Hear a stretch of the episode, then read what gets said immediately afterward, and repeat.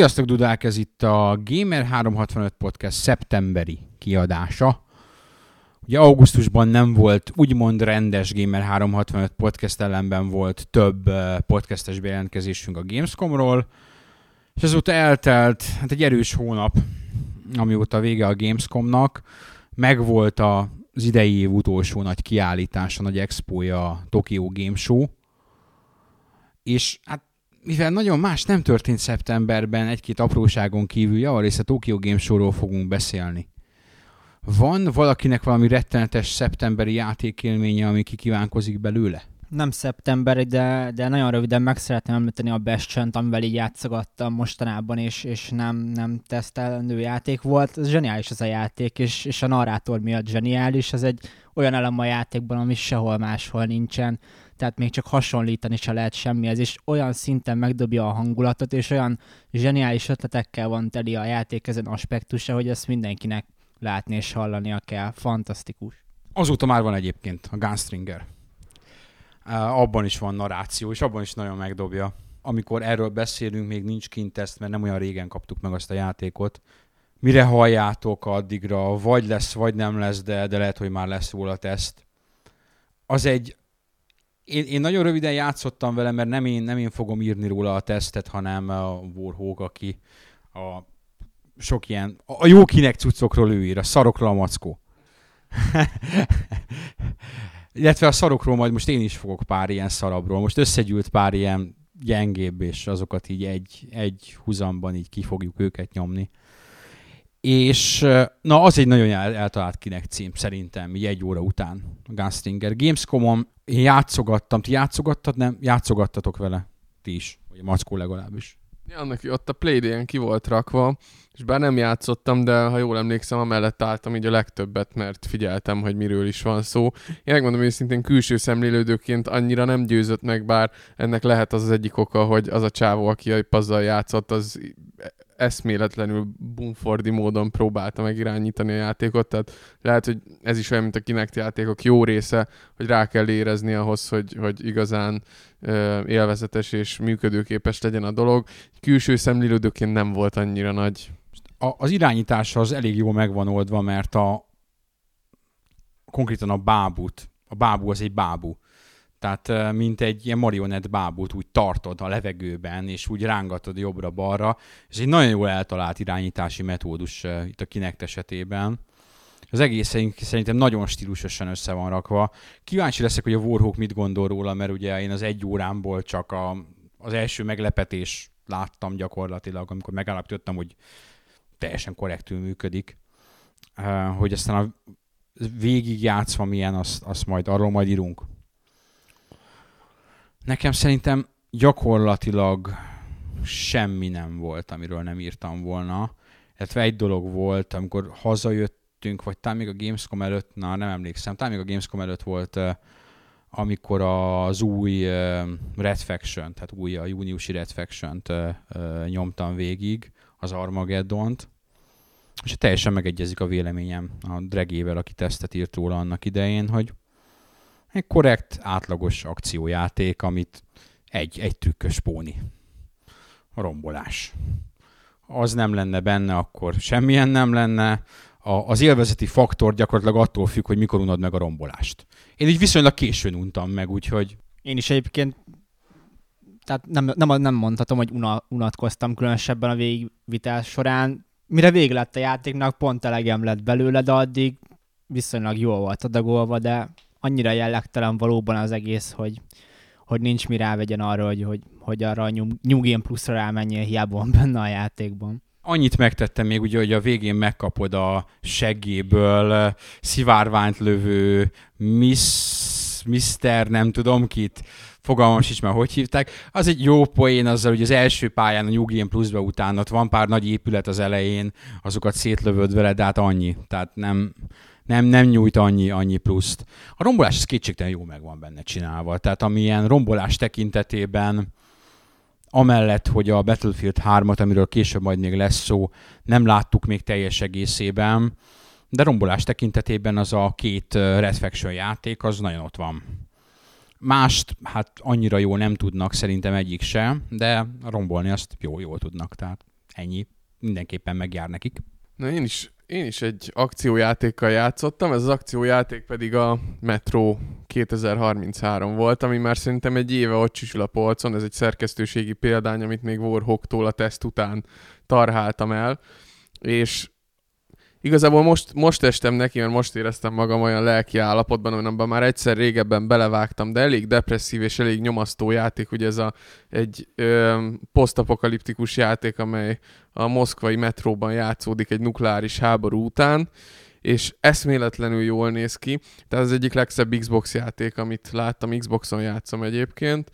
Ö, és amellett iszony, iszonyatosan hangulatos, tehát ennek is megvan az a faktor, hogy ha nem nézne ennyire jól ki, és nem lenne ennyire jól kidolgozva a háttérvilág, ugye ez egy regény sorozat alapján, vagy egy regény alapján készült a mű, és ha nem lenne ennyire eszméletlenül durván atmoszferikus, akkor nem, nem, nem érezné magát olyan jól közben az ember, de még így is annak ellenére, hogy depresszív, annak ellenére, hogy nagyon nyomasztó a világa, olyan pozitív érzéseket tud az embernek adni, és nagyon jó a játékélmény maga is, tehát ha valaki szereti ezt, ez ugye a stalkeres csávók csinálták ezt, a stalkernek volt egy olyan feature-e, ahol a hullákat kellett így megmotozni, és ugye, vagy hát RPG-kből is jellemző az, hogy a legyőzött ellenfeleidnek a cuccait elveszed, és ez nagyon jól van átültetve ebbe a játékba is, hogy így fel kell túrnod a padlást, be kell nézni az utolsó doboz mögé is, és lőszereket és különböző tárgyakat tudsz náluk találni, vagy hát ugye fegyvereket, és ez a játéket menetet szerintem iszonyatosan feldobja, és az is nagyon jó, hogy eszméletlenül változatos, tehát az egyik pályán lopakodni kell, utána egy ilyen all guns blazing, jönnek az ellenfelek és lövöd őket, mint az állat, a következő pályán lehet, hogy ellenfél sincs, csak egyszerűen meséli a történetet a játék, és gyönyörű helyszíneket mutogat neked. Szóval érdemes végigjátszani, mert annak ellenére tartom én is a Warhawknak azt a hét pontját, amit adott rá, tehát messze nem egy tökéletes tökéletes játék, de az a 7 pontos játék, ami, amiben megvan az a plusz, ami miatt érdemes lehet megnézni, végigjátszani. A másik ilyen pedig, ami most a napokban ért el az élmény, az a Deus Ex. Human Revolution, Dezé Human Revolution, szar műfrancia akcentussal, na mindegy, szóval ez, az is eszméletlenül megkapó volt, amikor az első pillanatokban ahogy mész ott az aranyszínű folyosókon, és szól az a tipikus zene és az a hangulat, tehát valami eszméletlenül, így, így komolyan mondom, öt percen keresztül a hideg rázott, és így futkosott a tarkómon a, a jó érzés, hogy, hogy ennyire jó hangulatot elkapni. Szóval néha, néha nem tudom, a játékélményről még annyira nem tudok mesélni, mert tényleg a játék legelejét láttam csak, de amikor a hangulatot ennyire elkapja valami, az már, már csak lehet, hogy a hangulat miatt is érdemes végigvinni, de hát ugye mindenki azt mondja, hogy a játék is nagyon jól sikerült, úgyhogy, úgyhogy bele fogok mélyedni, amint időm és a tesztelni való feladatok mellett ugye engedi a időbeosztásom. Az januárban. Nagyjából, mert most most igen karácsonykor, most fog beindulni az időszak, amikor azért vannak már rendesen heti megjelenések, és talán ugye most szeptember vége van, október, november az arról szól, hogy jönnek a nagy címek. És egy kis insider info így a hallgatóknak, nem tudom mennyire szeretitek, de tényleg néha úgy, úgy érezzük, hogy annyi tesztelni való van, hogy így így nem tudom, én nem vagyok ugyan a kezdetektől fogva a stáb tagja, de hát én nem emlékszem olyan időszakra, amikor ennyi játék lett volna, amit tesztelhetünk. Bár ennek több oka is van, de de, de rengeteg mindent látunk, rengeteg minden fordul meg a kezeink között, és ez szerintem egyrészt tök jó, másrészt viszont tényleg így, így szinte egyik játékot játsszuk másik után végig, mert annyi, annyi program megfordul a kezeink között. Nagyban köszönhető annak is, hogy, hogy a 2006-ban, amikor a Gamer indult, akkor az online lapokra még sokan úgy tekintettek, hogy az ilyen másodrendű rangú dolgok, és mindig a nyomtatott lapok után jöttél, hogyha arról volt szó, hogy játékot adnak tesztelésre, vagy, vagy akár előre, akár utólag. Most meg gyakorlatilag ott vagyunk, hogy nyomják nekünk a cuccot vadul, tehát én most éppen két darab PC cucc van nálam. Red Orchestra 2, a Heroes of Stalingrad, amiben a sokak régóta követelt vágya, hogy legyen olyan single player kampány, ahol németekkel lehet lenni második világháborúban, ebben van. Még ha az a single player kampány tulajdonképpen gyakorlása multira, alapvetően multi játék. Érdekes játék, mert és nem akarom előre megelőlegezni a tesztet, két mondatban. Egy 20 fős csapat csinálja ezeket a játékokat, nem polírozottak, még már jó pár pecsen túl van, de még most is bugos. Ellenben a hangulata az remek. Tehát nagyon ritkán látsz olyan háborús játékot, amiben a melletted lelőtt ellenfél gyomorlövéssel visít és hörög, és ilyen, ilyen egészen sokkoló háborús hangulata van annak a játéknak. A másik az, az kevésbé sokkoló, az egy nagyon vidám játék. Ez a Trackmania 2 kanyon. Um, ami egy egyrészt egy jó autóverseny magában, sajátos autóverseny, másrészt pedig ugye pályaépítésben egy, egy egészen remek játék. Sajnos, és ezért sajnálom, hogy nincs több időm ilyenkor, mert majd jönni fog a következő, meg a következő játék. Felmerült bennem, hogy pár klasszikus rizsrészeres pályát újjáépítek a, a, a Trackmania 2-ben, mert abszolút van rá lehetőség. Majd, majd talán, talán egy pár hónap múlva meg is teszem. Vannak jelöltjeim. És, és aztán tényleg, tehát um, az októberi megjelenések is, és a novemberi megjelenések is olyan sűrűek lesznek, de az általában azért mindig így van. Van általában október vég, október utolsó hete és november közep, közepe között egy olyan három hét, három-négy hét, amikor szinte átláthatatlan mennyiségű, amikor ugye, amikor nekünk se úgy jönnek be a tesztpéldányuk, hogy egy-kettő, hanem egyszerre nyolc meg egyszer, egyszerre hat, ilyen hatos, nyolcas csomagokba, és nem is tudjuk, hogy, hogy mit kezdjünk vele. Pláne most, amikor nagyon sok, nem nagyon sok, de kinek címek jönnek például. Ilyen kisebb kinek címek. Meg, um, meg kezdenek azért jobban jönni a 3DS címek is. Um, úgyhogy um, szere- azt mondom, hogy szerencsé ilyen szempontból a PSP az kicsit így megfeküdt, mert, mert legalább az nincsen de majd ez jövő tavasszal megint meg fog változni, amikor viszont rengeteg, hát nem PSP, hanem PS Vita cím lesz egyszerre. Az év eddig részeiken kicsit szellősebb volt szerintem, mint a tavalyi, de, de most kárpótolva leszünk nagyon durván össze, olyan megjelenések jönnek tényleg, ami szerintem tavaly azért nem volt, és tényleg már olyan hetek kezdenek el kialakulni, hogy nem is tudom, egy héten jön ugyanazon a napon a, az új Zelda, az új Need for Speed, az Assassin's Creed, a Lego Harry Potter, meg mit tudom én mi, szóval jönnek azok a hetek, amikor már te mi is tudjuk majd, hogy melyik játékhoz nyúljunk először. Magunkhoz nyúlunk, mondja a Mackó, és ezt megosztom a hallgatóinkkal, mert ezt a fergeteges poént meg kellett osztanom.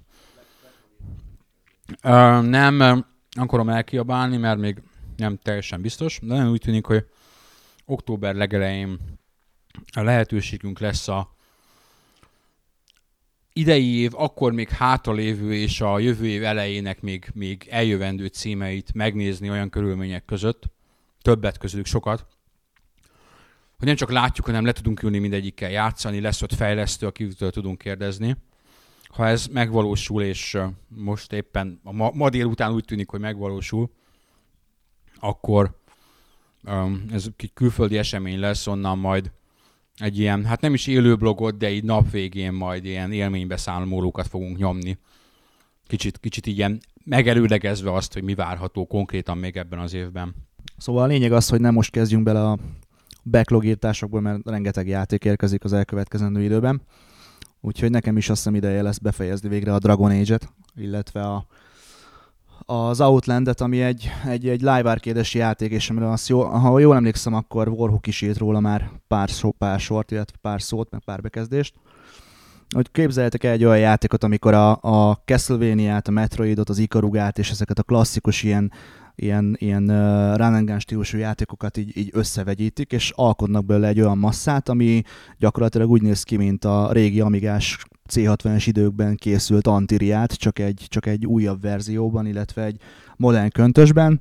Egy, egy baromi szép és látványos őserdőben, illetve mindenféle ilyen óriási mélységben, kazamatákban játszó játékot képzeljetek el, ami gyakorlatilag a Metroidnak ez a sequence gamingre épít. Van egy karakter, aki, aki különböző képességekhez jut hozzá, és, és ezáltal, ezáltal a, járja be az egész világot úgy, hogy megmentse a, Hát ne, hercegnőt nem igazából magát a világot kell megmenteni. Itt a játéknak a mechanikája igazából azért érdekes, mert, mert a, a pirosra és a, a kékre épít, erre a két színre, és ezekből alakítottak ki a fejlesztők mindenféle ilyen logikai, illetve ügyességi buktatókat és feladványokat, nem beszélve arról, hogy a, az ilyen, ilyen uh, sequence breaking mozdanatok a Metroidból és a Castlevania-ból benne vannak a beját, úgyhogy próbáljátok ki, nagyon-nagyon izgalmas. El is felejtettem, ez is probléma. Rohadt sok a letölthető minőségi játék.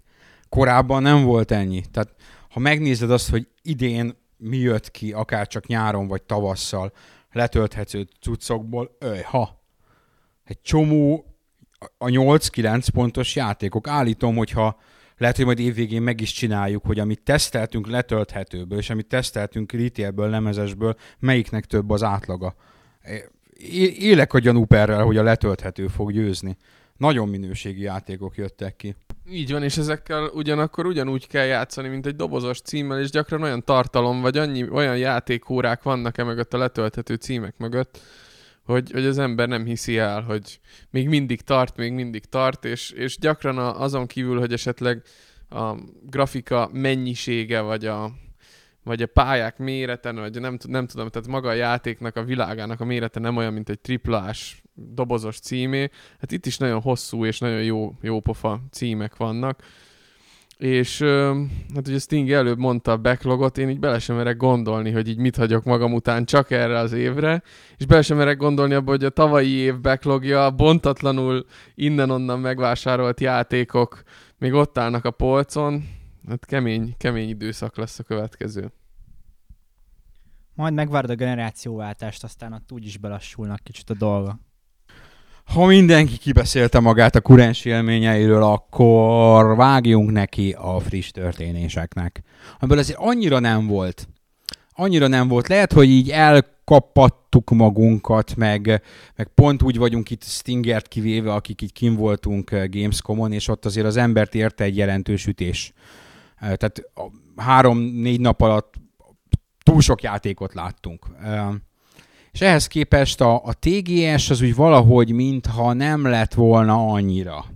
Nem tudom, lehet van benne valami ami, abban, amit mondasz, de ha levesszük ezeket a TGS előtti dolgokat, ezt, ezt a Nintendo-s konferenciát például, hát én nem nagyon emlékszem olyan TGS-re az elmúlt pár évből, ahol nem, ne lett volna egy-két azért nagyobb, nagyobb hangsúlyú bejelentés. Most meg átgondolva a dolgokat, a vitáról szólt az egész TGS, de, de ott is főleg olyan dolgokról, amiket már tudtunk, vagy amik kisebb újdonságnak számítottak, és ezen kívül, hát komoly új bejelentés semmi nem volt. Nekem semmi olyan, ami ugye az európai játékost annyira megmozgatta volna, vagy a nyugati játékost annyira megmozgatta volna. Ugye gondoltam, hogy a Nintendo-val kezdjük, de kezdjük a vitával, menjünk kicsit időrendi sorrendbe visszafelé. Ugye vitával kapcsolatban volt egy, egy japán premier időpont bejelentés, ami december tizenvalamennyi, 16. Nem, nem is kell tudnunk napra pontosan, mert számunkra egyelőre érdektelen. Tehát nem tartom való, meg, meglátjuk, lehet, hogy lehet, hogy még úgymond beimportálunk egy, egy vitát csak a, a vicc kedvéért decemberben, de de hát Isten igazából akkor szeretünk hardware írni, amikor te és te és te és bárki, aki hallgat vagy olvas minket, megveheti. Ez pedig decemberben még nem lesz így. Másrészt a játékok is egy japánok lesznek, tehát az nem annyira a mi pályánk. Kiderült róla az, hogy milyen lesz a, az akku ideje, ami hát számíthatóan alacsony. Tehát valahol egy ilyen 3 és 5 óra körüli idő, hogyha ha játszol vele, ami annyira nem sok.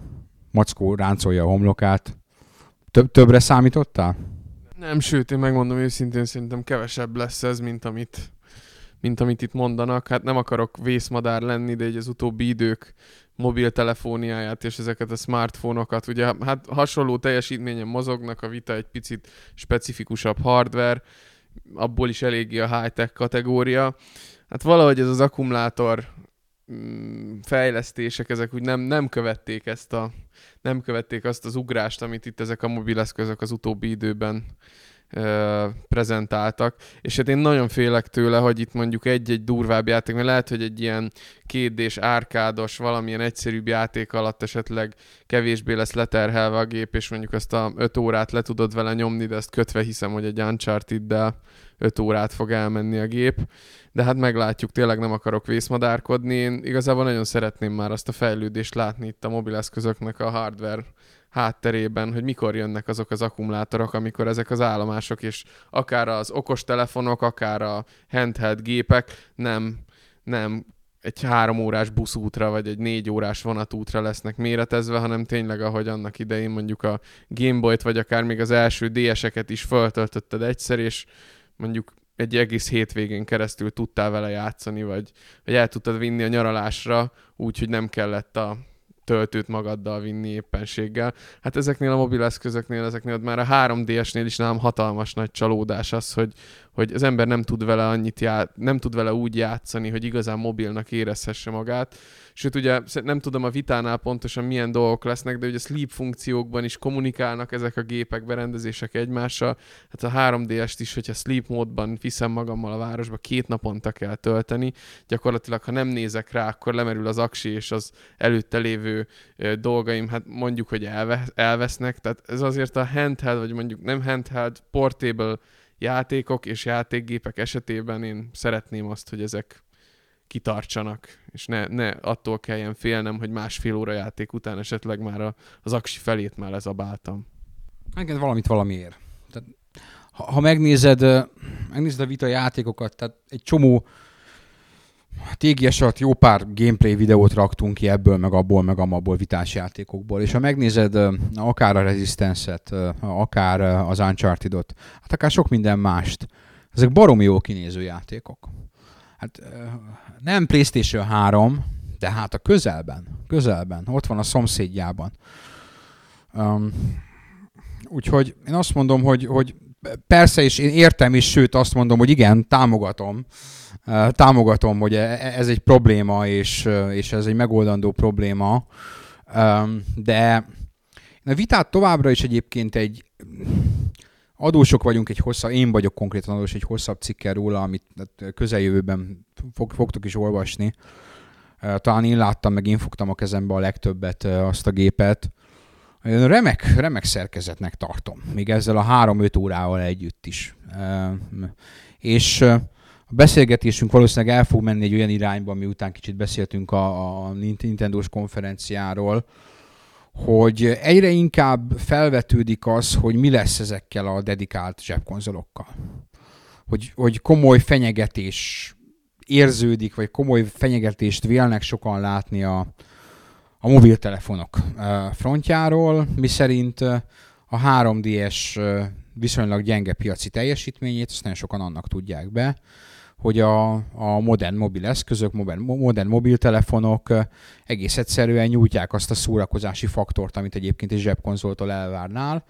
Ergo, minek vegyél zsebkonzolt, minek vegyél rá drága játékot, amikor ott van egy iPhone, sőt most már nem csak iPhone, hanem egy olcsó androidos telefon, ami szintén tud játékokat, uh, iszonyatos mennyiségű játékot lehet letölteni, uh, ugye 1, 2, 3, 4, 5 dollárért.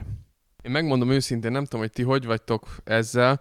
Uh, ugye ennél a vitánál általában az szokott felmerülni, hogy hát az iPhone játékok azok a perc, egy perc, két perces szórakozást nyújtják, míg a, a 3DS, PSP és a Vita játékok pedig az, a nagy konzolos élményt próbálják meg valahogy egyre inkább közelíteni. Hát ez a PSP óta talán nyilvánvaló, hogy a PSP-n is próbáltak ezeket a nagy konzolos szemléletet átportolni ezekre a kézi hordozható berendezésekre. De én mégis úgy vagyok vele, hogy én akkor nyúlok legtöbbször a DS-hez, vagy akkor nyúltam annak idején nagyon sokszor a PSP-hez, hogyha valami mélyebb, tartalmasabb dologra vágytam, és ez alatt nem azt kell érteni, hogy egy PS2 színvonalú grafikát akartam látni a kézi konzolon, hanem egy olyan RPG-t mondjuk, vagy egy olyan kalandjátékot, vagy egy olyan ilyen kalandos jellegű cuccot, aminek azért van nagy szavatossága, mert el lehet benne mélyedni, el lehet benne a kis bizbaszokat gyűjtögetni, Pokémon szindróma például.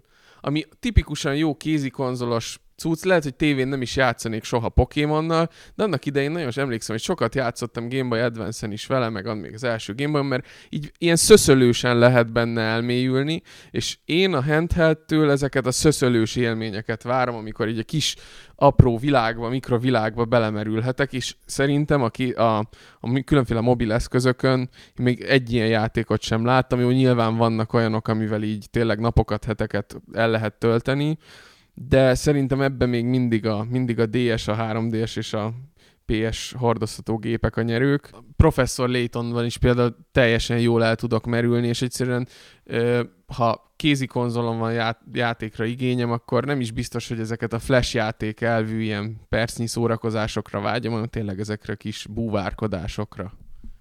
Az rendben van, de az te vagy. Meg, meg én is így vagyok vele, de az én vagyok. Mi per definíció nem hardcore gamerek vagyunk. Um, mások az igényeink. És itt nem rólunk van szó, mert hát nekem nincs is olyan telefonom, nekem van egy úgymond okos telefonnak nevezett, nevezhető telefonom, ami egy kvázi biznisz telefon, és arra is használom, tehát én azon nem játszom. Van, vettem rá 300 forintért valami körös stratégiát, még amikor a gyereket vártuk, hogy elő, előbújjon, és sokat kellett orvosnál ülni, és akkor mobiltelefon jó kéznél volt azokra 40 percekre, amíg a vizsgálat, vizsgálatot kivártam.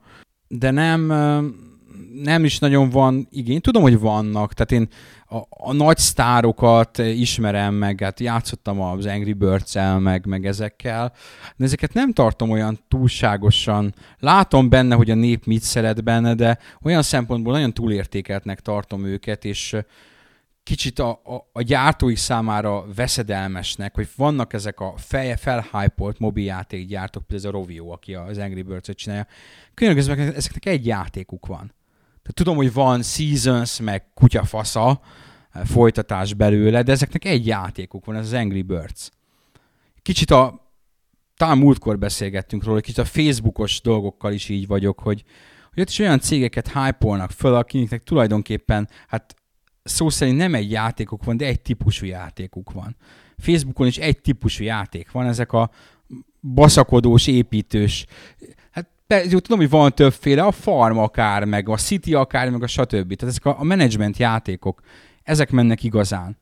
Nem nagyon látsz más, tudom, hogy vannak más játékok, de ezek a sikeres játékok. Ha megnézed a népszerű Facebook játékok listáját, az összes valamilyen menedzselős játék. És nekem ebbe a, a, a nagyon casual, mobilos, illetve Facebookos játék világgal nekem ez a bajom hogy, hogy egy típusú élményt kínál gyakorlatilag, de úgy tűnik, hogy aki tényleg casual gamer, és igazán casual gamer, és nem óhajt plusz pénzt kiadni sokat erre a hobbira, vagy ingyen akarja, vagy nagyon olcsón, annak ez tökéletesen megfelel. És, és én szerintem a, a Nintendo-t fenyegeti leginkább ez a veszély. Mert a, a PSP, meg a Sony-nak a dolgai, Sony az inkább egy ilyen hardcore gamer cég és a PSP-t is szerintem inkább a hardcore gamerek vették, és javarészt tették tönkre a kalózkodással. De a DS-t azt nem. A DS-nek pont az volt a, a, a nagy piaci robbantása, hogy ezt a casual réteget megszólította. És, és a, a Brain Age-el, a Nintendo-zal ezek a casual emberek vették meg. És ezek a casual emberek egész egyszerűen átszoktak a mobiltelefonokra. Úgyhogy konkrétan cikkek jelentek meg arról most, nem nálunk, hanem különféle külföldi lapokban, hogy most a Nintendo-nak vége és a PS Vita az csőd lesz. Mert, mert hogy ezek a, já, ezek a játékosok már nem fogják megvenni. Én ezzel nem értek egyet, ugyanakkor látom, hogy, hogy nem, tehát lehet, hogy a vitából már nem fog elmenni 70 millió az új, a 3DS-ből meg nem fog elmenni 120 millió, vagy mit tudom én mennyi. Szóval szerintem itt, itt, itt változások lesznek, és ez nem azt jelenti, hogy most nem kell vitát venni, meg nem kell 3D-est venni, mert kell, mert, mert, mert mi hardcore gamerek vagyunk, és, és akik hallgatnak minket, meg olvasnak minket, tehát ők is hardcore gamernek számító emberek. De a változás az elég gyors volt. két éve meg nem mondtad volna, hogy ez lesz. Vagy három éve. De hát sok ilyen változás van. És hát, hogy gyors volt ez a változás, az szerintem jól látható azon is, amit a Nintendo csinál épp. Pár hete vagy egy-két hónapja még csak plegyka volt, hogy mit terveznek a 3DS kapcsán. Ebből az első dolog nevesen a, a, a második analókkal az már valóság lett. Egy, egy, egy olyan addon formájában, ami mindenki csak pislogott, hogy ezt, ezt tényleg komolyan gondolják. Hát borzalmasan néz ki. Mondjuk nyilván egy ilyen, ilyen handheld addon ami egy plusz analóg kartra gépre nyilván nehéz úgy megcsinálni, hogy, hogy arra ránéz, és azt mondod, hogy na ez, ez kell nekem, mert ez egy nagyon tuti dolog, de azért mégis, amit most megcsináltak, hát az nem mindennapos.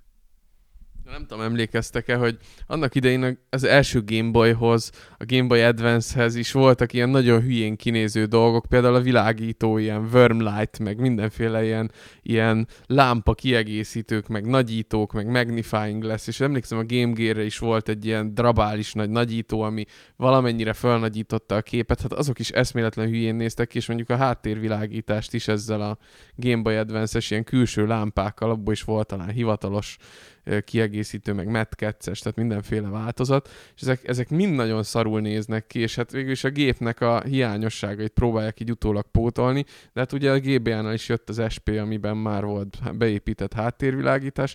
Én megkockáztatom, hogy a 3DS-i, vagy a 3DS Lite-nál esetleg már ott lesz a gépben ez a kiegészítő. Nem, hát az, az teljesen nyilvánvaló, hogy, hogy lesz új gépemben, ez, ez alapból benne lesz. Inkább csak az az érdekes, hogy tényleg az érződik a Nintendo-nak mostában szinte minden lépésén, meg, meg, meg minden pletykán, ami, ami érkezik velük kapcsolatban, és, és többé-kevésbé igaznak tűnnek azok alapján, amik tényleg bekövetkeznek. Tehát, hogy az, az érződik, hogy, hogy kicsit talán ők se tudják, hogy, hogy hogyan vegyék fel a, a, a ritmus, vagy hogyan, hogyan reagáljanak ebbe a, erre a mobilos fejlődésre. A riasztó inkább az, hogyha ugye ott egy francia oldaltól kijött egy csomó pletyka a 3DS-sel, meg a Vivel kapcsolatban, hogy oké, okay, akkor az első igaz volt, akkor többi is igaz. A, az az igaz áriasztó, ami utána jött, azok még keményebbek voltak. A gép megjelenése után is itt a 3DS-ről beszélünk, fél évvel kiadni egy második analógos hivatalos kiegészítőt, amire őszintén szóval fogalmam sincs, hogy miért van szükség. Azért van szükség, amikor kipróbáltuk a Peace Walker-t, akkor láttuk, hogy, vagy nem Peace Walker-t, bocsánat, a Snake Eater 3D-t, akkor láttuk, hogy hát már csak a koncepció is üvölt a második analóg karért. Nézd, a DS megvolt Metal Gear Solid játék nélkül, 3DS is meg lett volna Metal Gear Solid játék nélkül. A, a DS megvolt analóg karok nélkül, a 3DS is meg, lett, meg lenne egy analóg karral ez egy dolog. A másik dolog az az, hogyha az igaz, hogy a 3D, mint koncepció mögül kihátrálnak, az kérlek, az kemény.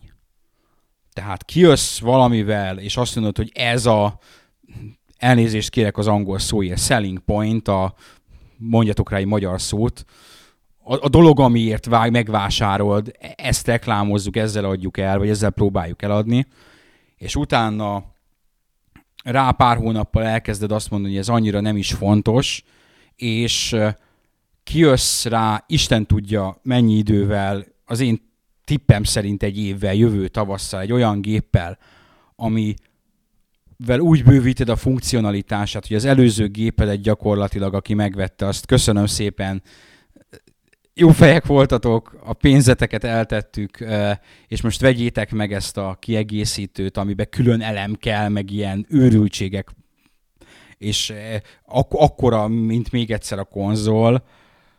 Nem tudom.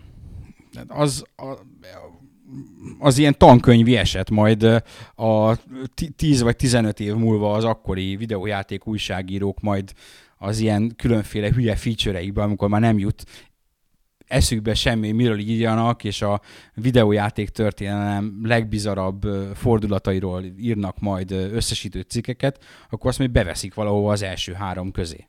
Igen, meg hát beszéltük már arról is, hogy, hogy maga ez a 3D, ez a szemüveg nélküli 3D iszonyatosan nehezen reklámozható, mert a reklámban nyilván nem látod, hogy, hogy ez teljesen 3D, hogy megnézi egy Nintendo 3D-es reklámot itthon, és lehet látni a tévében, ne, ha nem is magyar csatornákon, mindenhol ki van írva, hogy a 3D-t az csak tényleges játék során látod, a reklámban nem, mert ugye az csak a szemeddel látod, a TV képernyőjén keresztül nem, és könnyen lehet, hogy a Nintendo pont ebbe bukott bele, hogy, hogy egyszerűen a, a fő funkciójával nem tudja eladni a gépet, mert a vásárló számára nem jön át egyértelműen, hogy ez, hogy ez miről is szól. És egyébként erről eszembe is jutott, ma olvastam egy headline-t, egy szalagcímet, csak épp, hogy átfutott, nem tudom a tartalom mi mögötte pontosan, de mint arról szólt volna, hogy, a, hogy egy felmérés szerint a, a 3D-s tulajdonosok egyharmada az, az teljesen érdektelen a 3, 3D témában. Tehát nem, nem, nem érdekli ez a funkció a gépen. Igazából lehet, hogy ezzel a szemüveg nélküli 3D-vel egy kicsit megelőzték a korukat a Nintendóék, ugyanis ha ezt mondjuk a mobileszközök piacán egy fél évvel előbb, vagy egy évvel előbb jön ki, és ugye már most a prémium ö, okostelefonok már tudják ezt a szemüveg nélküli 3D-t, tehát hogyha ez olyan kör, közegbe terjed el, ami nem egy, nem egy handheld piac, hanem mondjuk egy mobiltelefon piac, vagy később esetleg megjelenik tableteknél, tévéknél, szemüveg nélküli 3D-s utána ők megvalósítják az első olyan videójáték konzolt, amihez szintén nem kell szemüveg, és hordozhatod, és 3D-t tud, akkor lehet, hogy egy sokkal elfogadottabb dolog, egy sokkal jobban közismert dolog ö, lesz az, hogy játszol, és nem kell hozzá szemüveg, és a kezedbe van.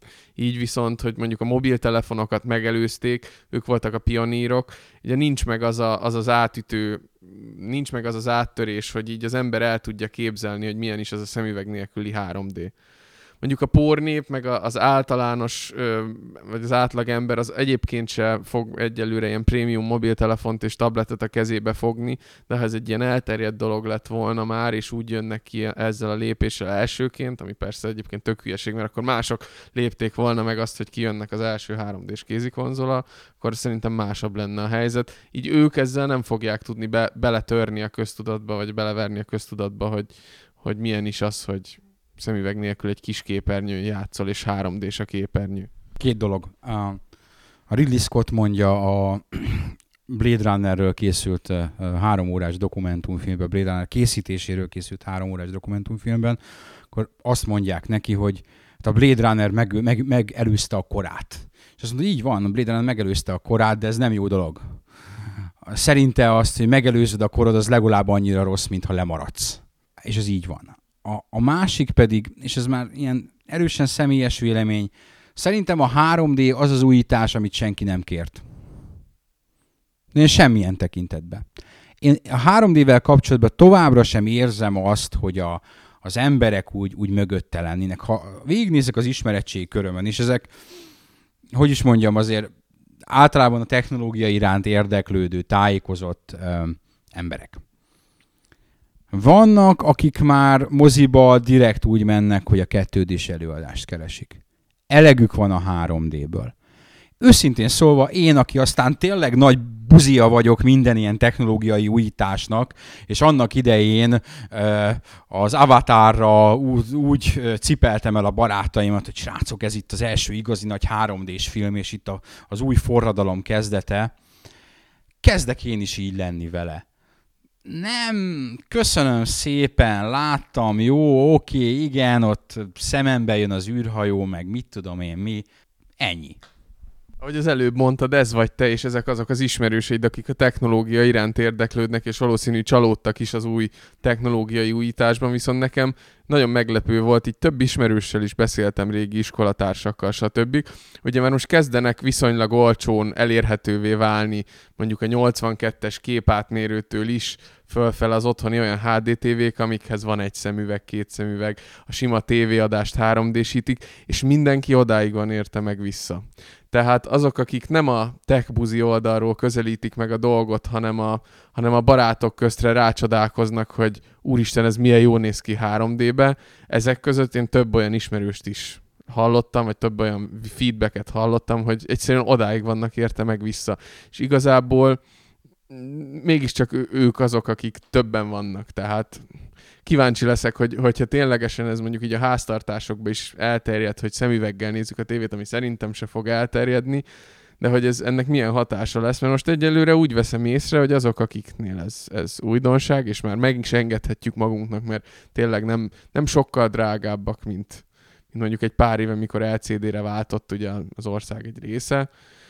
Ez, szóval érdekes lesz.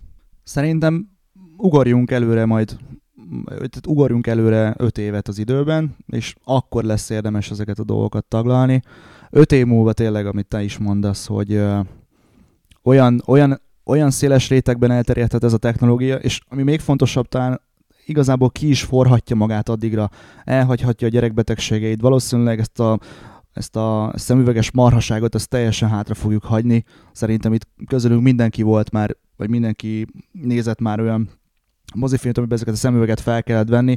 Kényelmetlen, nem biztos, hogy a te fejedre passzol, ö, valaki frusztrált lesz tőle, van, aki nem látja, szemtengely feldülést okozhat, stb. stb. Tehát ezek ilyen orvosi problémái is lehetnek. Gyakorlatilag én azt mondom, hogy, hogy öt év, öt év. Igen, tudod, csak persze öt év, és, és egyetértek benne, elképzelhetőnek tartom, sőt, inkább tartom valószínűleg, hogy elterjedés marad, mint hogy eltűnjön még akkor is, ha még játék szempontból nézem, játék szempontból is vannak tök jó dolgok, vannak, amik, amik nagyon jól néznek ki, vannak, amik kevésbé, például a Resistance 3-at uh, még, még könyvben láttam 3D-ben, ami eleve alacsonyabb felbontásban fut, és a 3D-nek köszönhetően még alacsonyabb felbontásban a szarul nézett ki. A, a Motorstorm az például viszont tök jól néz ki, tehát vannak különbségek amit én látok, vagy én, én gondolok, egyrészt még visszacsatlakozva a mackóhoz kizártnak tartom, hogy a barátok közt 3D-ben jól nézzen ki. Tehát ki van csukva. Nem azt mondom, hogy jól néz ki, hanem el vannak tőle ájulva, hogy 3D-ben nézhetik a barátok között. Ugye hát nem 3D-s eredetileg, hanem ez a tévének a, az upscale funkció 3D scale. Igen, hogy 1902-ben a Marika is el volt ájulva, amikor a vonat kibetolatott a képernyő, már mint a vásznon. Um, az, az első mozifilmekbe, és onnan is kellett még 20-30 év, ameddig lettek tisztességes filmek. Um, nem erről beszélek. Én inkább arról beszélek, uh, és, és ez szerintem érinti erősen, és ez a Nintendo-t most erősen fogja érinteni, és szerintem bárkit erősen érint, aki a 3D-s uh, vonalon utazik, hogy uh, köszönhetően annak, hogy egyébként gazdasági válság van még mindig, és, és már jó ideje, és még úgy néz ki, hogy lesz is egy darabig, ezek a technológiák nagyon lassan terjednek. Élő példa a Blu-ray. Ha összehasonlítod a Blu-ray elterjedését a DVD-vel, a PlayStation 2-ben DVD volt, kijött DVD-vel, mikor? 2000-ben, amikor a DVD úgy elkezdett jobban neki lendülni. 2000-ben már, már azért voltak DVD filmek, voltak sikeres DVD filmek, a generáció vége az, hogy ugye 2005-2006 környékén volt, akkor már elképzelhetetlen volt, hogy te VHS-sen néz bármit is. Egyikünk sem nézett, gondolom. Nézett valaki 2005-2006 környékén? Mackó nézte a régi pornó kollekcióját, azt mondja. Nem. Viccelek természetesen.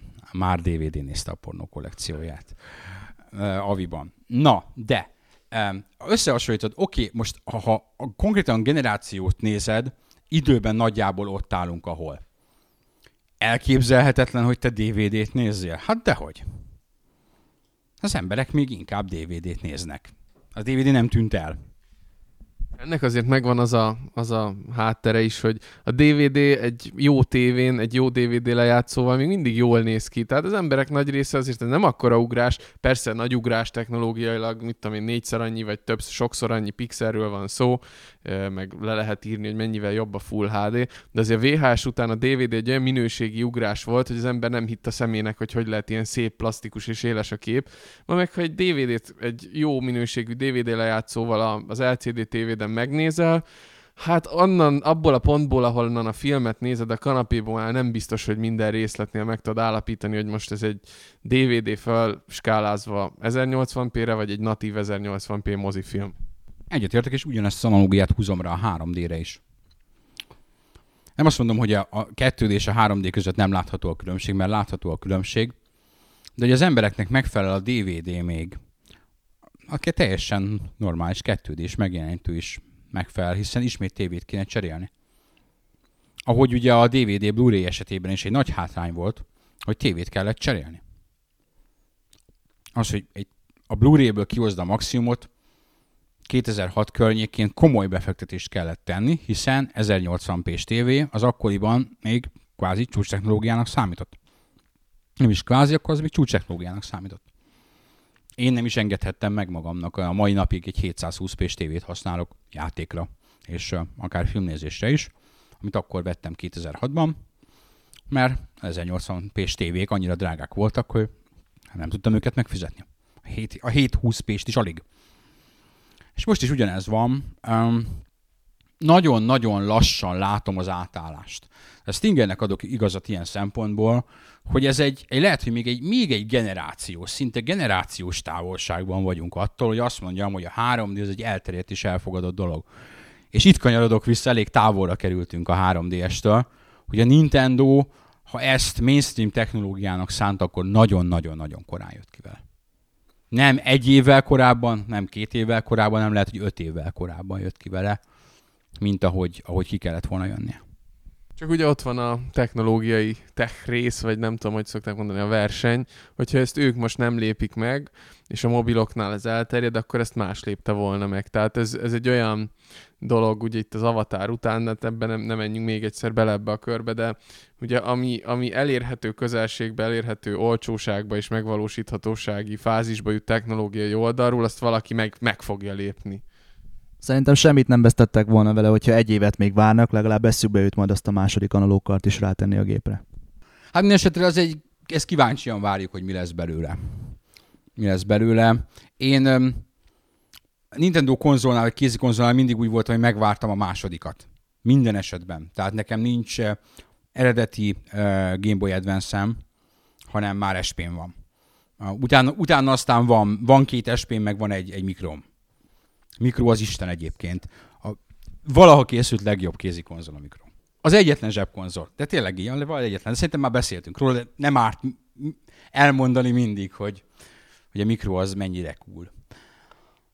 DS-ből nem normál DS-en van, hanem lájtom. A mai napig nem is cseréltem másra, nekem az teljesen jó. 3DS-ből sem, az eredeti 3DS sem lesz, hanem majd a két analógus.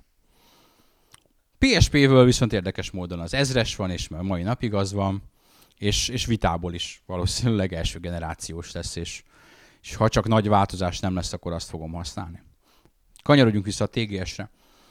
Um, tényleg nagyon kevés új bejelentés volt. Volt pár Square Enix-es bejelentés, uh, uh, például volt Vitára, um, de ezek tényleg lehetett őket látni nálunk, ezek a kisebb címek, úgymond kisebb címek. Volt viszont egy nagy Square Enix-es bejelentés, uh, és egy nagy Capcomos bejelentés. Mind a kettő a Nintendo-t érintette. A Square Enix-es bejelentés az ugye a Dragon Quest 10 volt, Wii-re, illetve Wii U-ra. A Capcomos bejelentés pedig a Monster Hunter 4 volt, ami nagy meglepetésre 3DS-re fog jönni. Nem pedig hát vagy vitára, vagy PS3-ra, vagy valami olyasmire, amire az emberek gondolták volna. Ez az első, nem is az első olyan eset, az egyik olyan ritka eset, amikor azt lehet gondolni, hogy Nintendo telepakolt egy nagy kalapot pénzzel, és odatolta a Capcomnak. Igen, volt is egy olyan Sony nyilatkozat arra a kérdésre, hogy, hogy miért a Nintendo gépre lesz az új Monster Hunter, hogy hát, hát kérdezzék meg a Nintendo-t, hogy miért arra lesz. Érdekes, hogy ilyen vándorlásnak indult a sorozat, ami ugye PSP-n lett sikeres, tehát Sony platformon, ahhoz képest a, a Monster Hunter 3 Win már, már nem fölött annyira jól, mint PSP-n, miközben a PSP-re kiadott további részek, vagy bővített részek, azok továbbra is jól folytak. Kíváncsi leszek, hogy azután a 3D-sen mit tud mutatni a sorozat, mert ha úgymond hiába időzőjelesen lépi meg ezt a Nintendo, akkor hát jóval kevesebbet fog érni ez az egész, mint ők sejthetik. A Dragon Quest is meglepetés, um, leginkább azért, mert online játék lesz. Konkrétan a címébe is benne van, hogy online, kvázi MMO-ra számíthatunk, ami megint csak furcsa, hogy ez Wii lesz. Tehát a Wii az utolsó platform, ami egy online játéknál az eszedbe jutna. Pláne egy MMO-nál. Hogy később lesz Wii U-ra is, az oké, okay, egyelőre még annyit tudunk róla, hogy lesz. Jövőre lesz Wii-re. Um, pont ma lehetett belőle látni a Direct Feed trailert, ahol már tisztességesen, igaz, nagyon sok cégével, de bemutatták, hogy hogyan fog kinézni az a játék, és nem néz ki rosszul egyébként, de megdöbbentő volt, hogy az, az, az víre jön. Azt, pontosabban nem, nem, nem volt az megdöbbentő, hogy víre jön, hanem hogy online is víre jön, mert a sejtettük, tudtuk, hogy víre fog jönni, hiszen ez egy bejelentett játék, a Dragon Quest 10. 2008-ban bejelentett játék, tehát, tehát tudtunk róla. Um, az is érdekes, hogy most jön. Tehát ez annyira a, az életciklusnak a vége, bár ez nem feltétlenül idegen a Dragon Quest játékoktól, hogy egy gép életciklusának a végén, az viszont idegen tőlük, hogy úgy jönnek ki, hogy a Wii már úgy van az életciklusának a végén, hogy eladások tekintetében is a végén van. Amikor az, e- a Dragon Quest 8 kijött PS2-re, a PS2 még egy teljesen viabilis, futó, komoly eladásokat produkáló platform volt, a Wii pedig már nem az. Úgyhogy, úgyhogy ilyen Nintendo-s fronton két érdekes, vajon hogyan fog fogyni cím is, nagy cím is belet jelentve. Meg hát egy ilyen MMO jellegű címnek nyilván nagyobbak a fejlesztési költségei is, és ezért különösen fura, hogy, hogy az életciklus végén jön, mert azért hosszú távon kell megtermelni azt a pénzt, hogy ez is egy havidíjas játék lesz, és hát egy kifutó platformon MMO jellegű játékot indítani, hát cseppet sem nevezhető megszokott lépésnek, úgyhogy én is kíváncsian várom, hogy, hogy mi fog ebből az egészből ki, ki, kisülni. Japánban jó eséllyel sikeres lesz, kérdés, hogy, hogy ez elég önmagában ahhoz, hogy végül ez egy megérős biznisz legyen a Square Enix számára.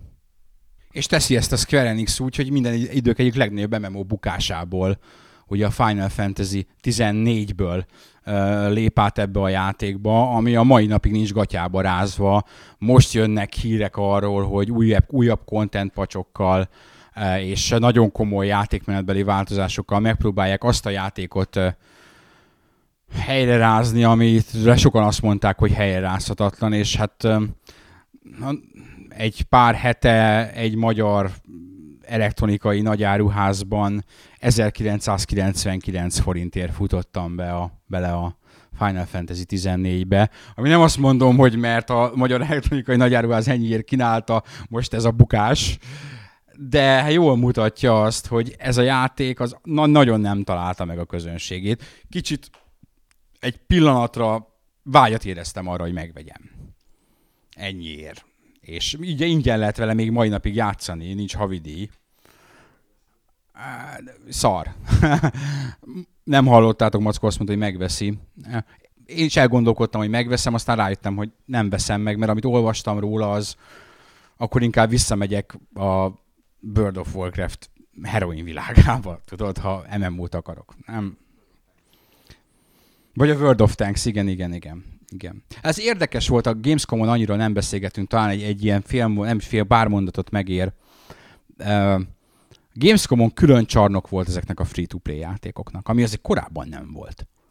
Látszik, hogy ezeknek a népszerűsége azért szintén egy változás a játékiparban. Külön csarnok volt nekik, ahol csak ezek voltak, és pont a World of Tanks-nél, aminek most olvastam, hogy vannak olyan napjai, amikor százezre játszák egyszerre. Tehát, és komoly rajongó bázisa van annak a játéknak. Iszonyatosan nagy show volt ott, ugráló rajongók. Igen, igen, Mackó mutatja, hogy csöcsök is voltak bőven. Tiltakozik, hogy minden ilyen mozdulatát elmondom, de, de muszáj, mert ez igazság, tényleg. Hát a képgalériánkban is a egyik kiemelt szerepet azt a, a World of Tanks-es lányok kapták érdemes ezen elgondolkodni, hogy, hogy a, ami nem Facebook játék, hanem a free-to-play játékok. És minden hónapra jut egy bejelentés, legutóbb ugye a PS3-as, PS3-on is elérhető uh, DC Universe Online ment át pár napja, egy hete free-to-play-be, annyira, hogy a játék is ingyen letölthető. Én ki fogom próbálni, ha, ha lesz annyi hely a Winchesteremen, mint a PlayStation 3-as Winchesteremen, le fogom tölteni, vagy ha nem, hát akkor letöltöm PC-re, és megnézem, mert ingyen érdekel, fizetősen nem érdekelt, ingyen érdekel. Kíváncsi vagyok, hogy, hogy mi lesz vele. Volt-e a TGS-en valami, ami valakit személyesen megragadott? Fölsikoltott, hogy ú, ez aztán. nekem volt az, vártuk a Resident Evil 6 trélert. Így, hogy na most, na most, akkor most már biztos, és akkor kijött a fake trailer, amiről nagyon ügyesen megállapítottuk, még mielőtt sokan bedöltek neki egyébként, és kirakták. Nem? De hát ne hozzánk is linkelték a dudék, és nem hibáztatom őket, hiszen mindenki várta. Egy, egy darab fake trailer volt belőle, szóval Resident Evil 6 az egyelőre nem. Nem, egyébként nagyon belelovaltuk magunkat ebbe a, a Resident Evil 6 TGS bejelentésbe, annyira plegykálták, aztán, aztán fölöslegesen ültünk fel a hype vonatra, mert nem volt semmi, de, de átgondolva, Én nem ültem föl a hype vonatra, na erre varják gombot. Engem nem érdekelt a Resident Evil 6. hát az nem ugyanazt jelenti. Na Mindegy, a lényeg az, hogy átgondolva az egészet, ez érthető lépés a Capcom-től, ugye most 15 éves a franchise, és nagyon nyomnak mindent vele kapcsolatba. Most, ha még egy címet bedobtak, ven- a, bedobtak volna a Revelations, meg az Operation Raccoon City mellé, azzal szerintem csak gyengítették volna a várakozást eme két játék iránt, még akkor is, ha a kettő közül az egyik felé, na vajon melyik lehet az, nem, nem olyan hatalmas az a várakozás. Operation Socom City. Nem volt... Nem, nem volt annyira rossz. A mackóval ültünk benne a prezin, a csávó volt bénázott, nem volt annyi... eh, Hát egy ilyen zombis akciójáték, de annyira nem rossz. Annak ellenére, hogy ez a csávó az a világ legrosszabb előadója. Ezt már így a többiek megállapították, én most láttam őt először, hát így kb. a gombokat nem találta a kontrolleren, de nem nézett ki tényleg olyan rosszul, és nekem a, az engine tetszik alatta, meg az a, az a hangulat, látványvilág, amit úgy odapakol. Ez a valós megvilágítás. Ezért nem tudom, a Resident Evil 2 nekem ez egy kicsit ilyen cartoon jellegű. Val- van benne valamilyen kis render jelleg, render hátterek ellenére egy kis ilyen képregényes mangás feelingje. Ez meg olyan, olyan valóságot próbálta imitálni, és úgy jól, jól nézett ki szerintem. De hát maga a játék az olyan lövöldözés. Nem tudom, szerintem a, ott a, a leghülyében kinéző játék az az Azuras Wrath volt. De úgy látom egyébként, így tesszük ki róla a videókat, így különösebben senkit nem érdekel. Úgyhogy nem vagyok ezzel egyedül. Ilyen, pár ilyen szánalom komment jön, jön mindig hozzá. De ez ilyen abszolút ostobán nézett ki.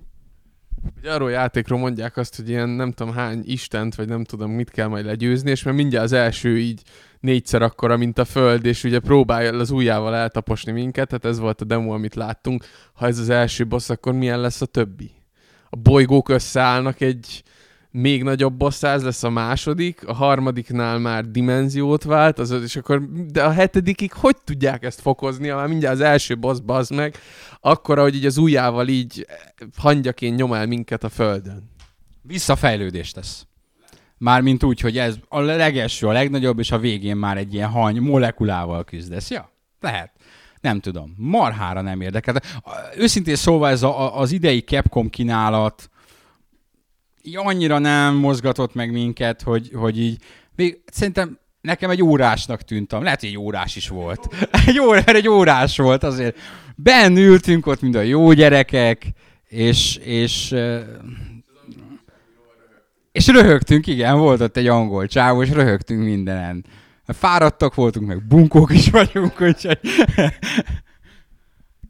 Viszont a végén kaptunk Street Fighter-es tornazsákot, amit nem sorsoltunk ki, mert azt Oldennek hoztuk el. Mindegy. De még mindig vannak, még mindig van két jó nagy adagot nálam a szobám sarkában, ami majd még itt a karácsonykor? Karácsonykor. Hát akkor karácsonykor. Még jó, végül is olyan cuccokhoz csatolható dolgok ezek, amik karácsonykor is aktuálisak lesznek, sőt, még meg nem jelenő játékokhoz kapcsolódó apróságok, de azért lehet hegyezni majd a füleket, meg a kommentelő újakat, mert lesznek, lesznek még itt érdekességek, és hát tök jó volt, hogy az első ilyen nagyobb Gamescom-os nyereményjáték talán ez a magazinos volt, egész nagy érdeklődés volt rá, úgyhogy örültünk is neki, hogy végül sikerült egy olyan pontot találni, amivel így ilyen nagy érdeklődést váltottunk. Hát reméljük a többi ajándékcsomag, amiben póló, mondjuk a kulcstartó az annyira nem, de azért a pólók azok nagyon jól néznek ki, és egyéb más finomságok is lesznek majd, úgyhogy stay tuned. Megint, megint visszatértünk a Gamescom-ra, basszus, pedig a, hát sajnos ennyire nem volt, és, és azt hiszem, hogy nem vagyunk ezzel egyedül, mert így ilyen kommentekben is láttam, mert volt egy ilyen valami záróhír, hogy megint sokan voltak, és stb. stb. És ott így a hozzájövő kommentek fel az, hogy ennyi volt. és tényleg ennyi volt. Tehát nem volt semmi különös meglepetés. Ilyen, olyan szerda csütörtök környékén így egymás között azt mondtuk, hogy hát ennek így vége. Tehát már akkor és, és addig se volt, végignéztem, hogy mit tettünk, és leg... Igen, igen, igen, és, és leginkább olyan, hogy olyan cuccokból jött ilyen majdnem új, vagy félig meddig új videó, vagy egy-két plusz, amit már E3-on volt, meg Gamescom-on volt, meg itt volt, meg ott volt, meg amott volt. Utolsó témánk, választhatok Battlefield vagy Max Payne. Max Payne. Battlefieldről annyit beszéltünk? Egy egymás között már sokat beszéltünk a Battlefieldről, meg én megmondom őszintén, így ez az egyik olyan játék, aminél már annyira agresszív a marketing gépezet, és annyira mindenhol már ezt a Battlefield katonát látom, hogy de ez csak az én személyes hülyeségem, hogy így már így annyira nem is nagyon érdekel a játék. Így van, hogy néha így átesik bizonyos, bizonyos dolgok a ló na, péntek este van, és nem tudunk beszélni. Én legalábbis nem tudok beszélni. Szóval, szóval nem, nem igazán tud már úgy érdekelni a dolog, mert tényleg annyira nyomják, meg annyira hype és már annyira mindenki rá van készül, vagy egyfajta ilyen tinédzser lázadásképpen azt mondom, hogy már csak azért sem érdekel annyira a dolog. De ez mondom még egyszer az én hülyeségem tegnap volt, vagy nem tudom, valamelyik nap volt az ID Software 20 éves, nem tudom, láttátok-e azt a fél órás dokumentum film jellegű dolgot, amiről a Karmak arról beszélt, hogy a mai Call of duty bizony még a kezdeti Quake kódoknak bizonyos részleteit tartalmazzák. Ugye arra az engine sorozatra épült fel a Quake engine sorozatának, a legutolsó változatának, az agyon modifikált változatáról beszélt a, a Karmek, és azt mondta, hogy, hogy bár tényleg csak nagyon részleteiben, de még a Call of Duty-ban még a mai napig az eredeti kvékeknek a bizonyos kódrészletei megtalálhatók, és ez milyen durva dolog, hogy a csávó az így 10-10 akárhány évvel ezelőtt írt egy olyan motort, amivel a világ egyik, hanem a legsikeresebb triplás konzol és PC játéka még a csúcson tud lenni. Jó, hát technológiai értelemben már a kodok évek óta nem a, nem a legkiemelkedőbb játékok, de, de mégis. Azért ez egy achievement ott a Carmack részéről, hogy, hogy ő, ő, ő is meghaladta a korát, és nagyon sok mindenben mai napig még az ő ötletei vannak megvalósítva, ha nem is közvetlenül az ő kódja, de, de ebbe, ez a dokumentumfilm nagyon jól bemutatta, hogy így gyakorlatilag az FPS műfajtól kezdve egy csomó mindenben, hálózati kódban, multiplayer kultúrában mennyi minden az ID szoftvernek köszönhető, és hát a boldog szülinapot ID.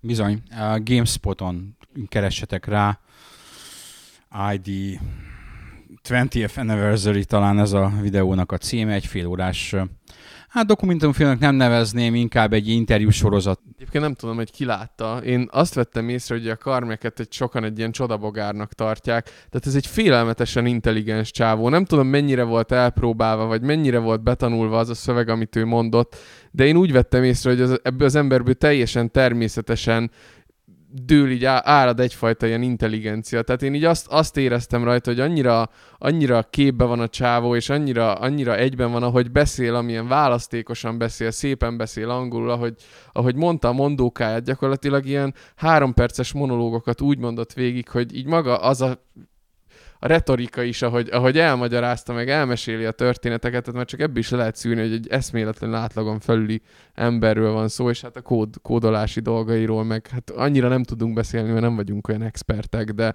de ugye amiről az előbb is beszéltem, a hatása mai napig érződik. Ezek szerint nem hallottad még kvékkonos ilyen kínótját. Azok így másfél órásak, egy-másfél órásak, az ideit érdemes megnézni egyébként. Tan Dream page blogjában lehetett, több be is linkelte, amikor ez kijött. Ott megtaláljátok, ha megnézitek Dream Page blogját, ha nem, akkor keressetek rá, YouTube-on fenn van.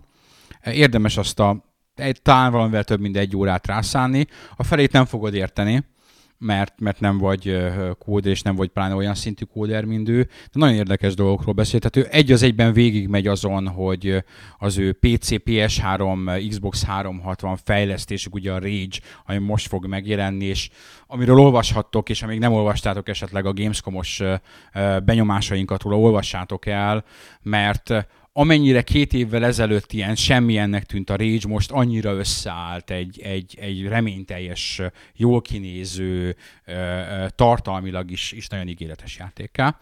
De ez egy más dolog. Ahogy mondod, árad belőle az intelligencia, meghallgatod, és utána úgy érzed, hogy hú, de buta vagyok én, és egyszer, egyszer, egyszerű kis amőben vagyok, és leg, legjobb lenne, ha most bebújnék a föld alá.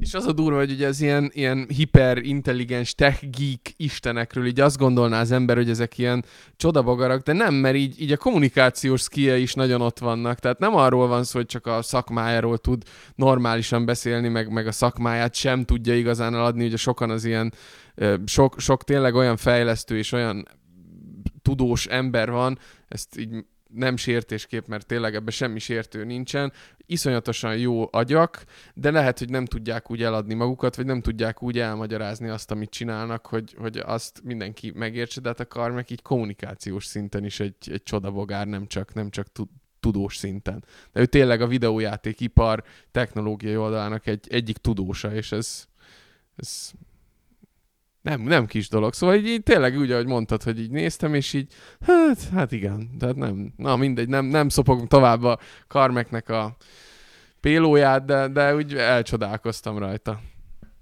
Kevés ember egyike egyébként a játékiparban, aki nagyon-nagyon sokat adnék érte, hogyha ha így egy interjú vagy valami. De, kev, hogy öt, négy-öt ember van. Ő, ő, ő, az egyik, amit, ami... Hát a Kojima, igen, Kojima, meg, meg van egy-kettő. De ahogy láttuk a Gamescom-on, minden kicsit is japánnak kinéző emberre elüvöltöttük magunkat, hogy Kojima a nyakába vetettük magunkat, összecsókoltuk, és megvártuk, amíg a biztonsági őrök lefejtenek róla. Igen, amíg, amíg a sörös itt a Monparkosban a, a nem, nem csinálunk reklámot, hogy melyik sörözőben is látni véltük Kojimát. Igen. Nem, őt, őt, őt még nem, vele, vele fogunk, fogunk, fogunk. Most a, egy, egyre inkább építjük a Konamis kapcsolatainkat, és, és egy, egyelőre el, eljutottunk odáig, hogy, hogy már pólót sikerült kunyerálnunk, a következő lépés a Kojima interjú, én érzem. Tehát ha már pólót adhat, még egy pólót adtak a, azon felül, ami járt, onnan már csak egy, egy lépés az, hogy azt mondják, hogy egy Kojima interjút kap. A kopasz Max átteszem jövő hónapra, kicsit hosszúra nyúltunk. Legyetek jók, játszatok sokat, októberben találkozunk, sziasztok!